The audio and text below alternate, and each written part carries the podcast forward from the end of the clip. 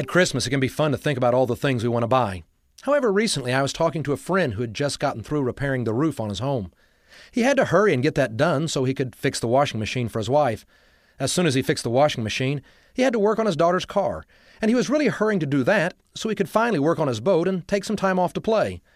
After having spent the whole weekend working and repairing things, he said to me, I don't know whether I own my things or my things own me.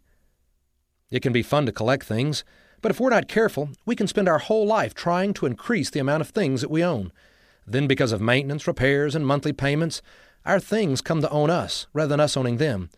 What we forget is that things are more enjoyable and meaningful when you have someone to share them with. During this Christmas season, we need to remember to spend time making memories and not just shopping for things. Ask yourself if I had less things, would I have more time for fun?